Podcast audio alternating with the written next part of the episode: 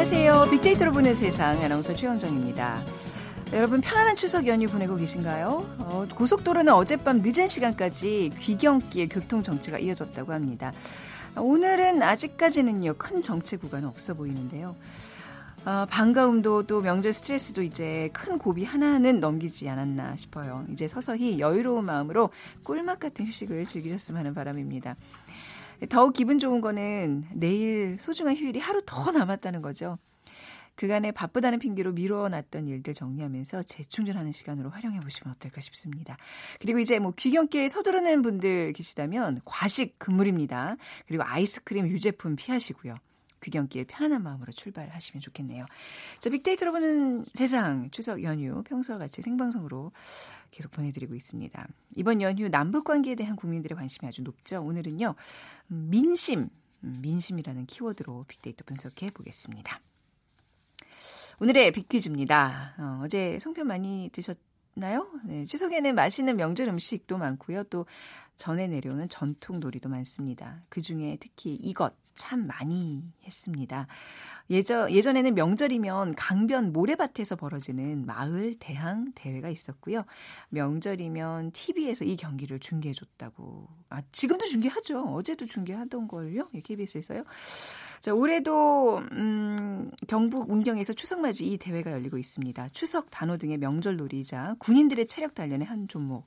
두 사람이 맞잡고 힘과 기술을 부려서 상대를 먼저 땅에 넘어뜨려 승부를 결정하는 경기입니다. 무엇일까요?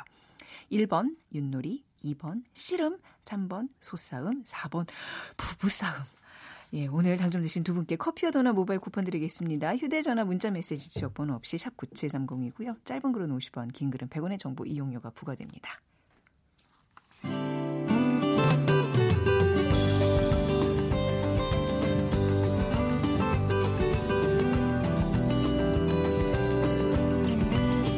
연관 검색어 속에 진실이 있다. KBS 일라디오 빅데이터로 보는 세상. 세상의 모든 빅데이터. 생, 세상의 모든 빅데이터 오늘 다음 소프트 최세원 이사와 국제문제평론가 임상훈 평론가 두 분과 함께하겠습니다. 어서 오세요. 네 안녕하세요. 네 안녕하세요. 네, 우리 뭐 최세원 이사님은 어제 또 함께 생방송하셨고 네. 윤 기자님은 오랜만에 뵙습니다.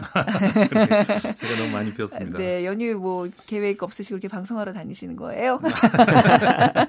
저희야 고맙지만 말이죠. 네. 아 아픈 데를. 아, 예. 자 추석 연휴 기간 주요 뉴스들부터 살펴보겠습니다. 빅데이터로 보는 오늘의 한 이슈.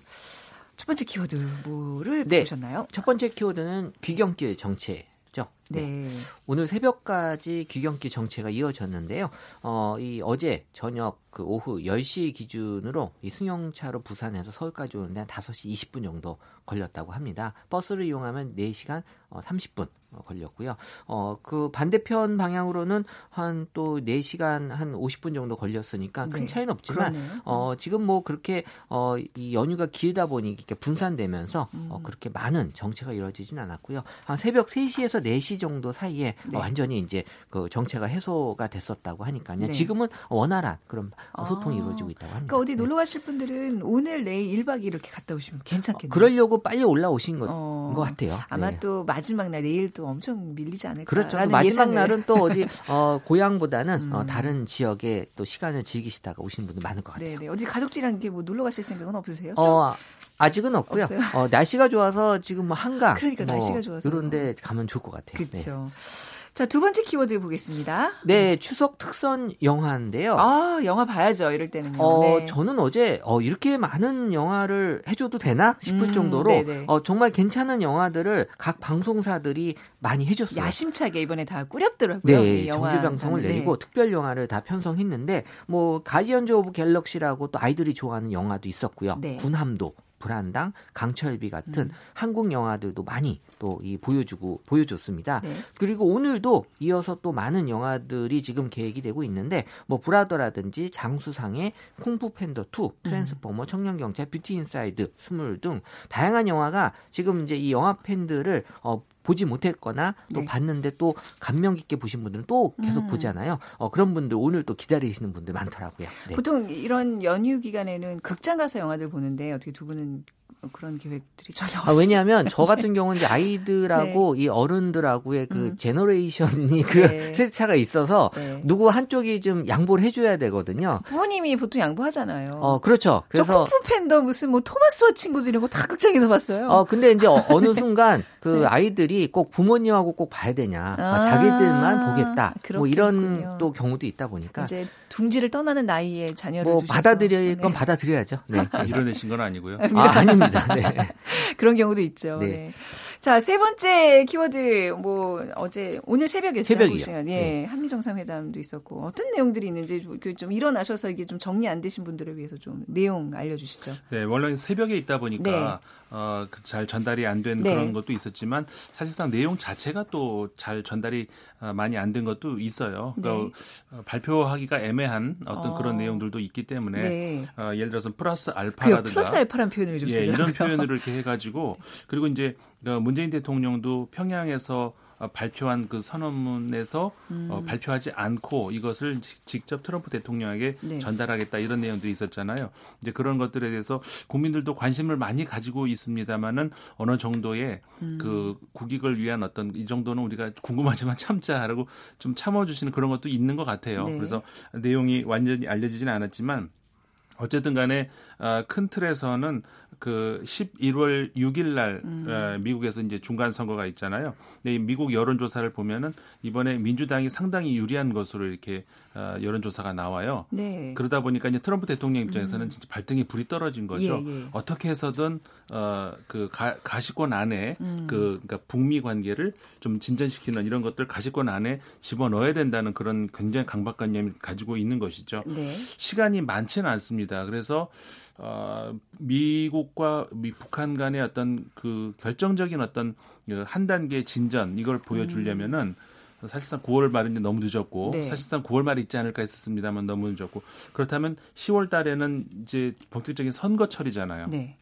그러면은 이게 정말 그 선거에 그러니까 공화당 입장에서 트럼프 대통령 입장에서 유리하게 작용하려면은 늦어도 10월 중순 전에는 뭔가가 전, 네. 어, 결과가 나와야 된다는 것이죠. 음. 이런 것 이런 사정을 북한에서도 잘 알고 있을 거고 어, 뭔가 이번이 정말 적기가 아닌가. 네. 그래서 어, 정말 그 좋은 어떻게 아까 영화 좋은 영화들 소개해 주셨는데 네. 영화보다 저, 더 재미있을 네. 어떤 극적인 상황이 이루어지지 않을까라는 그런 기대를 섞인 그런 이제 전망을 해볼 수 있을 그러니까 것그 같습니다. 그 플러스 알파를 이제 국익을 위해서 우리 모두 이제 숨죽여면서 그냥 기다리고 있는 입장이긴 하지만 제가 만약에 어떤 정치가라면 어떤 네. 그런 자리에 있다면 이게 약간 국민들이 많이 이렇게 가족들과 모이는 이런 연휴에 한번 그 플러스 알파에 좀 일부는 좀 터트려줘야 이게 사실 여론이나 민심의 어떤 음. 향방을 이렇게 좀 좌우하는 중요한 키가 되거든요. 근데 이번엔 너무 발표를 아무것도 안 한 것 같아요. 네. 뭐, 무슨 정상회담에 무슨 내용이 나와 사람들이 굉장히 궁금해하는 그런 시점인데. 그러니까 북한에서 네. 획기적으로 뭔가를 양보를 하는 네. 그런 내용이 있지 않을까라는 있지 정도를 예. 우리가 이제 상상을 해볼 수 있는 건데 음. 뭐 기대를 해봐야죠. 사실상 네. 15만 어, 북한 주민들 앞에서 예. 비핵화 이야기가 나왔잖아요. 나왔죠. 그 네. 자체가 굉장히 정말 획기적인 그렇죠. 일이고 기대를 좀 해볼 만하지 않을까 싶습니다. 네, 네, 뭐 대국민 발표보다 이제 실제적인 어떤 이행들을 우리가 더 기대를 갖는 거니까 네. 기대를 해보도록 하겠습니다. 자, 우리 세 가지 키워드 이렇게 정리를 해봤습니다.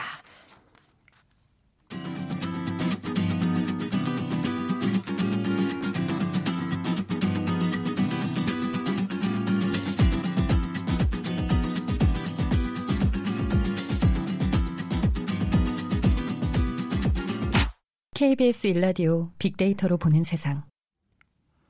네, 임상훈 평론가 그리고 최재원 이사 두 분과 함께 이 빅데이터로 보는 어, 세상의 모든 빅데이터 시간 가져보도록 하겠습니다. 아, 이제 민심에 대해서 본격적으로 오늘 얘기를 나눠보겠습니다. 오늘의 주제는 민심입니다. 그 전에 빅퀴즈 한번 임상훈 평론가께서 다시 한번 내주시겠어요? 네. 네. 문제 드리겠습니다. 예로부터 명절에는 전통 놀이를 참 많이 즐겼습니다. 그 중에서 특히 이것 정말 많이 했죠. 예전에는 명절이라면은 그 강변 모래밭에서 벌어지는 마을 대항 대회도 있었고요. 또 TV에서 이 경기를 중계해 줘서 정말 재미있게 옛날에는 봤습니다. 지금도 물론 중계는 하고 있습니다. 올해도 경북 문경에서 추석 맞이 이 대회가 열리고 있는데요. 추석, 단오 등의 명절 놀이자 두 사람이 맞잡고 힘과 기술을 부려서 상대방을 먼저 땅의 모래판에 넘어뜨려 승부를 결정하는 경기 무엇일까요? 자, 예시 드립니다. 1번 윷놀이, 2번 씨름, 3번 소싸움, 4번 부부싸움. 네. 예시가 참 웃깁니다. 아니 이게 어제도 이제 뭐 TV 중계했었고 사실 뭐 우리 어렸을 때만 해도 가장 큰 스포츠 이벤트 아니었나요? 요즘은 어, 좀 맞아요. 좀 해. 옛날에 정말 모래판에서 네. 오, 정말 제일 인기 있었던 그래요. 저는 그 처갓집 가면요 네. 장인 어른이 씨름만 보세요. 그래서 다른 채널을 아, 절대 못 돌리게 아. 하시고 어, 씨름만 보실 정도로 어, 네. 그 시대에 씨름 좋아하시는 분들 정말 어, 많았어요. 아직도 뭐 씨름에 네. 대한 그 추억들이 있으시죠. 맞아요. 예. 네. 아, 이 질문의 정답이 뭔지는 모르지만 어쨌든 아, 씨름을 많이 보시는군요. 네. 아니 저는 부부싸움도 씨름으로 할 수 있다고 아, 생각합니다. 어, 네. 그렇죠. 예, 예. 네. 좋을 건 없지만 네.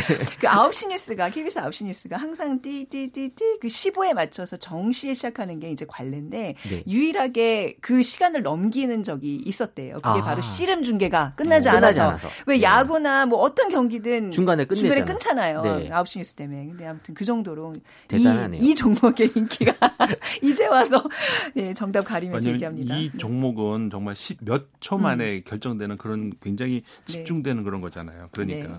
자, 오늘 뭐 생방송으로 진행되고 있는 이 시간 여러분들의 또 사연들 많이 보내 주시기 바랍니다. 휴대 전화, 문자 메시지 지역번호 없이 샵 9730이고요. 짧은 글은 50 50원, 긴 글은 100원의 정보 이용료가 부과됩니다.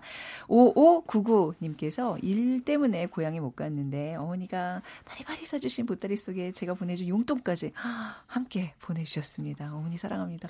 이럴, 용, 용돈이 아, 이럴 때 눈물 나요, 저는. 적어서 다시 보내주 경우도 있을 아, 아, 사람이 있다니까. 아니, 이거 좀 생각을 해볼 뿐 있을 것 같아요. 아니, 지 네. 이렇게 네. 자녀 된 입장에서는 이럴 때 울컥할 것 같아요.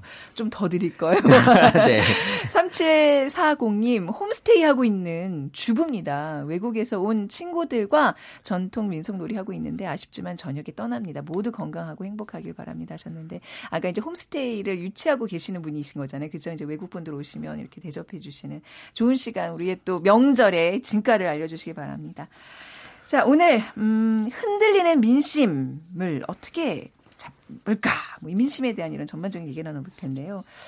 그래요. 요즘 이제 뭐 많은 이슈들 때문에 사실 좀 어, 여론이 요동치고 있다, 뭐 이런 얘기들 하잖아요. 네. 근데 이 민심이란 표현은 유독 명절날 많이 써요. 그러니까요. 설날이고 중요하죠. 이 네. 추석 때. 그럼 왜 그 정치에선 이 민심이라는 게 이 명절에 이 관심을 가져야 되냐면 어, 우리가 보통 어, 다른 나라에 비해서는 이 뉴스를 잘 못 믿고 음, 가장 네. 가까운 사람 얘기를 믿거든요. 아, 네. 그러면 이제 명절이 되면 이제 가족을 만난단 말이에요. 네. 그럼 가족이 하는 얘기에 되게 귀 기울이고 또 그 얘기를 믿게 돼요. 아, 그래서 이제 어. 아무 생각 없다가 이제 고향에서 가족들 만나면서 네네. 야 네. 이거 이건 이거야라고 얘기해 버리면 음. 이제 거기에 이제 또 사람들 생각이 네. 어 그런 거야라고 이제 가져가기 때문에 이 명절 기간 동안의 민심은 되게 네. 또 정치하시는 음. 분들에게 중요한 그래서 근데 민심 자체는 어, 민심이 좋을 때 민심이라는 표현을 잘 안 쓰는 것 같고요. 아 그런가요? 네, 민심이 어. 안 좋을 때 민심이라는 표현을 써요. 아 그러면 어떻게 좀 여론하면 조금 더 이렇게 좋은 그렇죠. 여론은 이제 뭐 좋을 어, 수도 있고 나쁠 수도 있고, 좀 객관적인 객관적인 민심이라는 아. 표현을 쓴다는 거지 민심이 안 좋다라는 어, 그 느낌에서 민심이라는 표현을 쓰거든요. 네. 이 자체가 갖는 키워드는 약간 부정 키워드라고 아. 볼 필요가 있어요. 네. 그 우리가 2016년 국정농단 사태 이후에 이제 민심이라는 거에 더 많은 관심과 중요한 음. 그런 사안으로 좀 인식이 되고 있는데 네. 사실 133일간 이 20번의 촛불 집회가 남긴 음. 정말 큰 기록을 우리가 갖고 있는데 이 국민의 목소리가 그만큼 중요하다. 네. 그러면서 대한민국의 주권은 국민에게 있고 모든 권력은 이제 국민으로 나온다라는 걸 다시 한번 보여준 음. 사례인데요. 빅데이터 상에서도 민심이라는 단어의 사용 빈도가 어 2016년 이후에 좀 높게 계속해서 형성이 돼 있다라는 걸 알 수 있었고요. 네. 어, 앞으로도 이 민심은 어, 우리에게 중요한 그리고 음. 어수선한 이 민심에 대한 관심을 또 많이 또 가지고 있어야 될 정치 쪽에서의 중요한 키워드 중에 하나라고 볼 수 있겠습니다. 네. 가족 내 어떤 이런 민심, 여론, 분열 뭐 이런 걸 가장 뼈저리게 겪었던 게 2016년 그 설 추석 요때였을 것 같아요. 맞아요. 그때 막 싸우시는 분들도 그쵸? 많았어요. 부모님 네. 세대 간의 어떤 의견도 있고 네. 또뭐 세대 아니더라도 생각이 좀 다른 분들 맞아요. 굉장히 정말 피 터지게 네. 논쟁을 벌였던 기억들이 다들 있으실 텐데 어, 이 우리나라만큼요 이렇게 민심의 입안이 정치권의 직격탄이 되는 경우가 외국은 많지 않은 것 같아요. 어떻습니까? 예, 예, 지금 예. 최재원 이사님 말씀 잘해 주셨는데 민심이라는 말을 사실 우리가 영어로 바꾼다면 네. 뭘까? 그러게요. 그렇네요. public opinion 정도밖에 안 되거든요. 음. 근데 opinion이라고 하면은 또 우리가 여론이라고도 말을 할 수가 네네. 있잖아요. 근데 여론이라는 말과 민심이라는 말이 주는 어감이 우리한테 다르잖아요.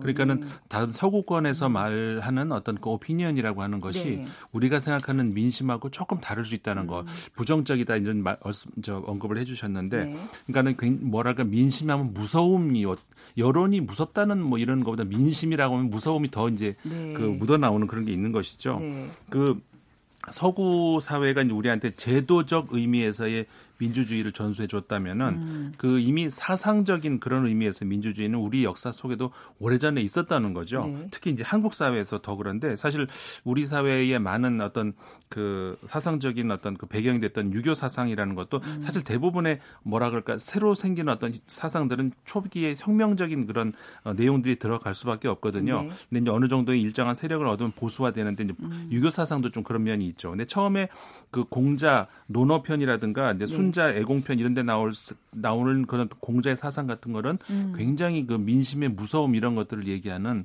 네. 그리고 이제 우리가 잘 알고 있습니다만은 명 저 맹자의 그 그러니까는 역성 혁명이라고 하는 음. 것에 이론적 기반이 됐던 것이 맹자라고 우리가 이제 알려져 네, 있잖아요. 네, 네, 근데 이런 것들이 전부 이 민심이 국가 권력에 음. 앞선다. 음. 그 우리 2016년에 우리가 많이 회자됐던 네네. 저 어, 올해의 한자 성어도 그랬었잖아요. 뭐였죠? 군주 음. 어, 민수였을 아, 거예요. 네네. 그러니까는 그 물 위에 음. 이제 민심이 이제 물이라는 것이죠. 네. 배를 띄울 수도 있지만 아, 가라앉힐 수도 배를 있다. 전복시켜 버릴 네, 수도 있다. 그렇죠. 네. 이제 이런 그러니까는 음. 민심을 이 무시하고서는 네. 뭐 그 아무것도 할 수가 없는 것이죠. 네. 그래서 이제 그런데 사실 우리가 또 재밌는 게 하나 있는 게 민심이라는 말이 그 한자어에 있는 말이잖아요. 네. 한자어인데 그러면은 일본이나 중국에서도 있을 수 있다. 글쎄요, 같은 어떤 유교 문화를 공유하고 있다면, 그렇죠. 뭐 같은 맹자의 어떤 서적을 같이 읽었다면, 그러니까요. 예, 민심이 공유될 텐데. 그렇죠. 없어요? 그리고 단순히 한자어로도 네. 뭐 민, 네. 심 전부 있는 말들이잖아요. 예. 그러니까 중국과 일본에도 이 말은 있긴 있는데 네. 우리나라만큼 이렇게 아. 일상에서 우리가 늘 쓰듯이 이렇게 그렇지는 않는다. 굉장히 재밌는 사실인데. 그렇죠. 그러니까는 민심이라는 것이 이 국치의 근간이 될 수 있다는 거를 네. 아마도 이제 중국인이나 네. 일본인들보다 우리가 더 당연하게 써. 그러니까 어. 그 나라 사람들의 경우는 그 민심이라는 말이 민심인 국 국가의 운영의 어떤 가장 중요한 어떤 핵심이 될 수 있다는 거를 네. 우리만큼 생각하지 않을 수 있다 이런 아. 거를 우리가 언어 활동에서도 볼 수가 있다는 것이죠. 그렇네요. 이게 단순히 어떤 어떤 물줄기를 어떤 국가 방향의 물줄기를 바꾸는 것 이상으로 정말 수맥 같은 그러니까요. 어떤 역할을 네. 하고 있는 게 바로 민심이 네. 아닌가 싶어요. 최재현 이사님 이런 민심, 그 민심의 또 어떤 그 외국과 비교해서 의미를 살펴보니까 이게 참 대단한 우리의 저력이라는 생각이 드는데 네. 민심을 통해서 알 수 있는 거는 그러니까 뭘까요? 민심을 알 수 있는 방법 이라고 어떻게 보면 표현해야 되는데 사실 민심은 약간 정성적인 그런 느낌이 들지만 결과적으로 그 민심이 어떤 거야를 알 수 있는 방법은 어, 사람들은 이제 선거로 많이 생각을 합니다. 네. 그러니까 선거 결과가 결국 민심을 반영한 결과라고 볼 수 있고요. 그래서 민심이 안 좋을 때는 이제 투표율이 높아지죠. 왜냐하면 음. 적극적으로 내가 어, 나의 의지와 우리 네. 국민들의 뜻을 반영시키기 위한 그런 게 투표율로 이제 보여. 그래서 이제 민심이 안 좋을 때는 투표율이 많이 높아지는 그런 예. 현상들도 보여지고 있고요.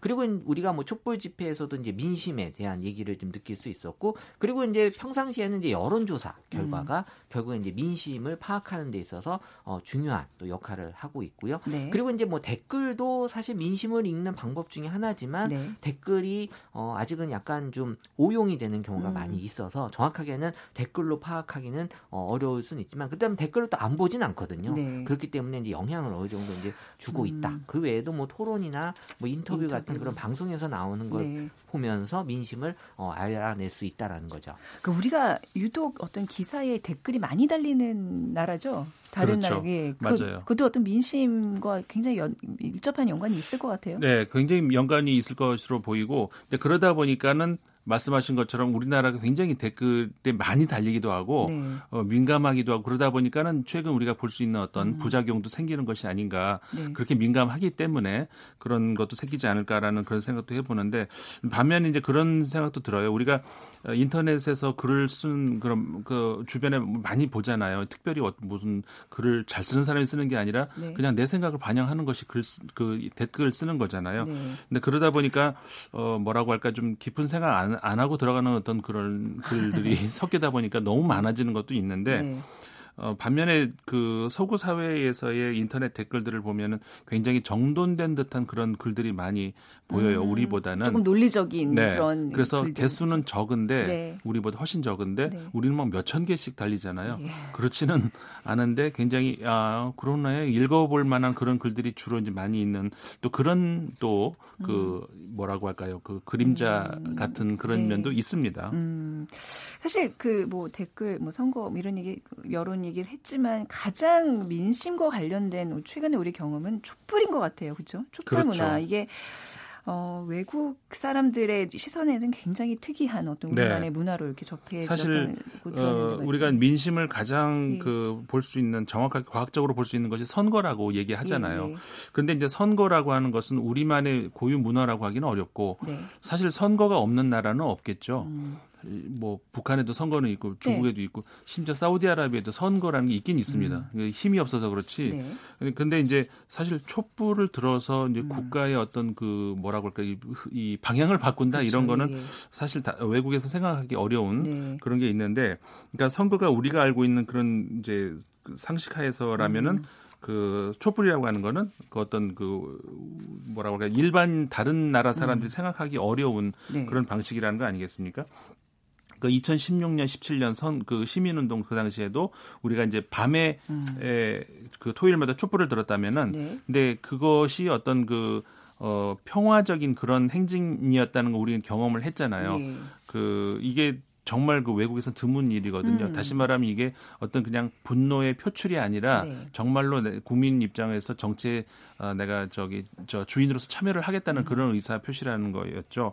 낮에는 또 만민 토론회 같은 형적인 그런 것들이 열리기도 네. 했잖아요. 근데 이런 것들이 어, 단순히 어떤 불만에 대해서 수동적인 저항에 그치지 않고 어, 새 질서를 우리가 고민하겠다는 네. 그런 국민들 생각 이런 것들이 그러니까는 서구 사회에서도 마저도 민주주의가 탄생했다는 음. 서구 사회마저도 좀 굉장히 드문 일이에요. 네네. 그런 일이 그래서 이제 굉장히 저는 그 직업상 그 외신 보도들 계속 예. 모니터링 예, 예, 예. 하잖아요. 어떻게 그래서 보고 있나요? 2016년, 17년 그 사이에 그 외신 보도들을 보면은 어 이런 것도 가능하네. 그리고 음. 이런 새로운 어떤 그러니까는 독일의 언론 같은 경우에는 어 우리 이제 우리가 한국한테 민주주의를 배워야 되겠네. 네네. 이런 얘기가 나올 정도로 굉장히 어. 특이한 그런 국민 직접 민주주의라고 할까요? 네. 어, 그런 현상들이 나왔던 어, 그런 어, 거죠. 우리가 이 DNA적으로 뭐 이렇게 어려울 때마다 의병들 나오고 뭐 네. 근무기 운동에 다 같이 참여하고 뭐4.19 혁명, 60항쟁 이런 것들이 보면 굉장히 그 어떤 정치적인 참여에 굉장히 적극적인 국민, 어떤 본인들이 생각하는 정의로움에 대해서 굉장히 표출하려는 그런 국민성이 분명히 있는 것 같아요. 네, 네. 맞습니다.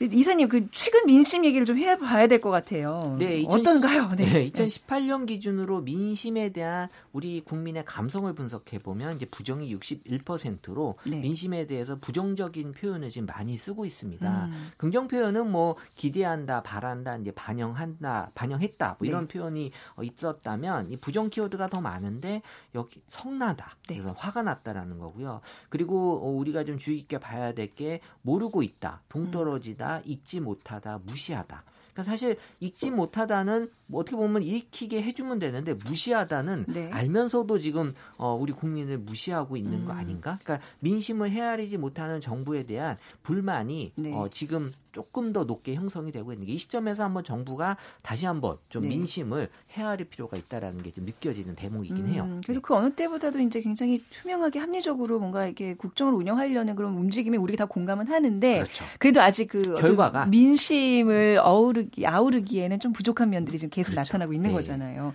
최근 5개월간의 민심을 조금 더 자세히 분석해 본다면 네, 뭐 전문 리서치 업체죠. 한국 갤럽의 자료에 따르면 사실 남북 정상회담 3차 남북 정상회담 전에 어, 우리가 여러 가지 경제 정책에 대한 어려움 때문에 처음으로 이제 대통령 지지율이 50% 미만으로 떨어졌거든요. 네. 그래서 뭐 최저임금과 뭐 취업률 감소, 부동산 불안정이 가장 큰 이유로 분석이 되고 있는데 어, 그 부분을 지금 이제 3차 남북 정상회담 이후에 좀 또 많이 더 끌어올리긴 했어요. 근데 네. 좀 다른 성격이거든요. 음. 근데 민심은 사실 경제 쪽에 좀 많이 맞춰져 그래요. 있다라고 경제예요. 예, 봐야 될 것 같아요. 네, 네, 뭐 부동산 경제 문제 뭐 그렇죠. 이런 것들이 먹고 좀 사는 문제잖아요. 결국에. 예, 네. 그렇죠.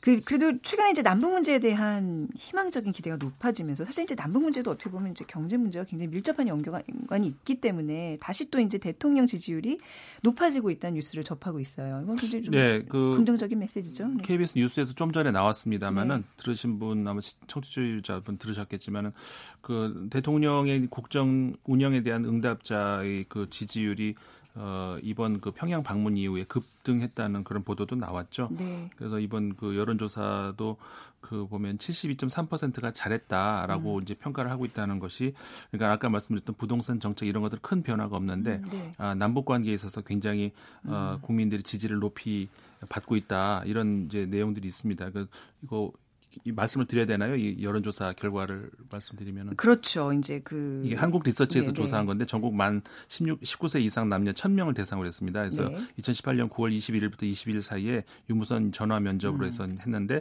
응답률 14, 14.4%고요. 표본 오차 플러스 마이너스 3.1% 포인트입니다. 네, 감사합니다. 여론조사 이게 발표할 때는 꼭 그 얘기를 해 주셔야 되는데 네. 알아서 잘 해 주셨어요. 감사합니다.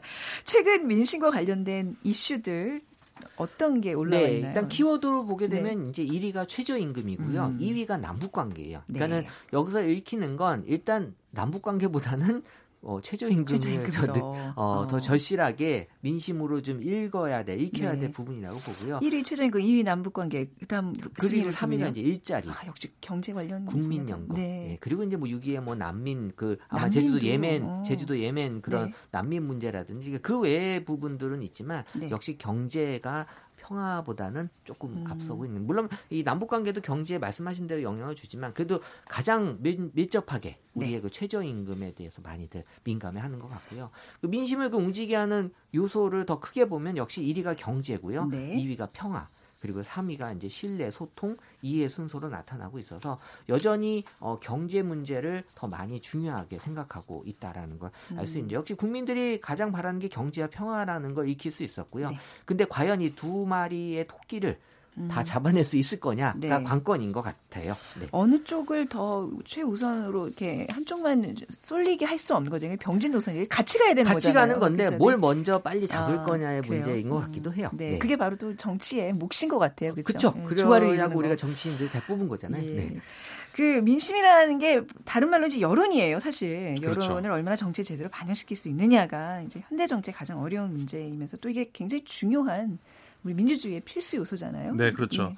그 프랑스의 꼴리슈라고 하는 유명한 희극 인이 있거든요. 네. 지금은 이제 사망했지만 그 대선 향방을 좌우할 만큼 굉장히 정치적인 어제 영향 영향력도 있었던 인물인데 되게 유명한 말을 했어요. 네. 독재는 입을 닥치는 것, 민주는 늘 떠드는 것. 어, 이렇게. 아 이거를 그 불어로 어떻게 얘기를 불어로요? 네, 원색적인 표현인데. 네. 굉장히 예, 불어로, 불어로 자체로 굉장히 네. 원색적이에요. 아, 예를 들어서 la dictature c'est ferme ta gueule, 어. la démocratie c'est cause toujours. 불어로도 이거. 아, 진짜. 기가 호강하네, 요 오늘. 네, 어. 이그 불어 표현에서도 굉장히 원색적인 표현이에요. 네. 이런 말이 굉장히 이제 프랑스에서도 유명한 음. 포스터로까지 만들어져서 붙어 네. 그러는데 어쨌든 간에 그 우리나라 아까도 말씀드렸습니다만은 전통적으로 내려오는 네. 그 민심에 대한 어떤 존중 이런 건 있습니다. 네. 늘 소통하고 늘 국민들과 이렇게 이해를 나누려는 그런 움직임이 제일 중요한 것 같습니다. 자, 오늘 다음 수업 주 최재현 이사 그리고 국제문제 전문 임상훈 평론가 두 분과 함께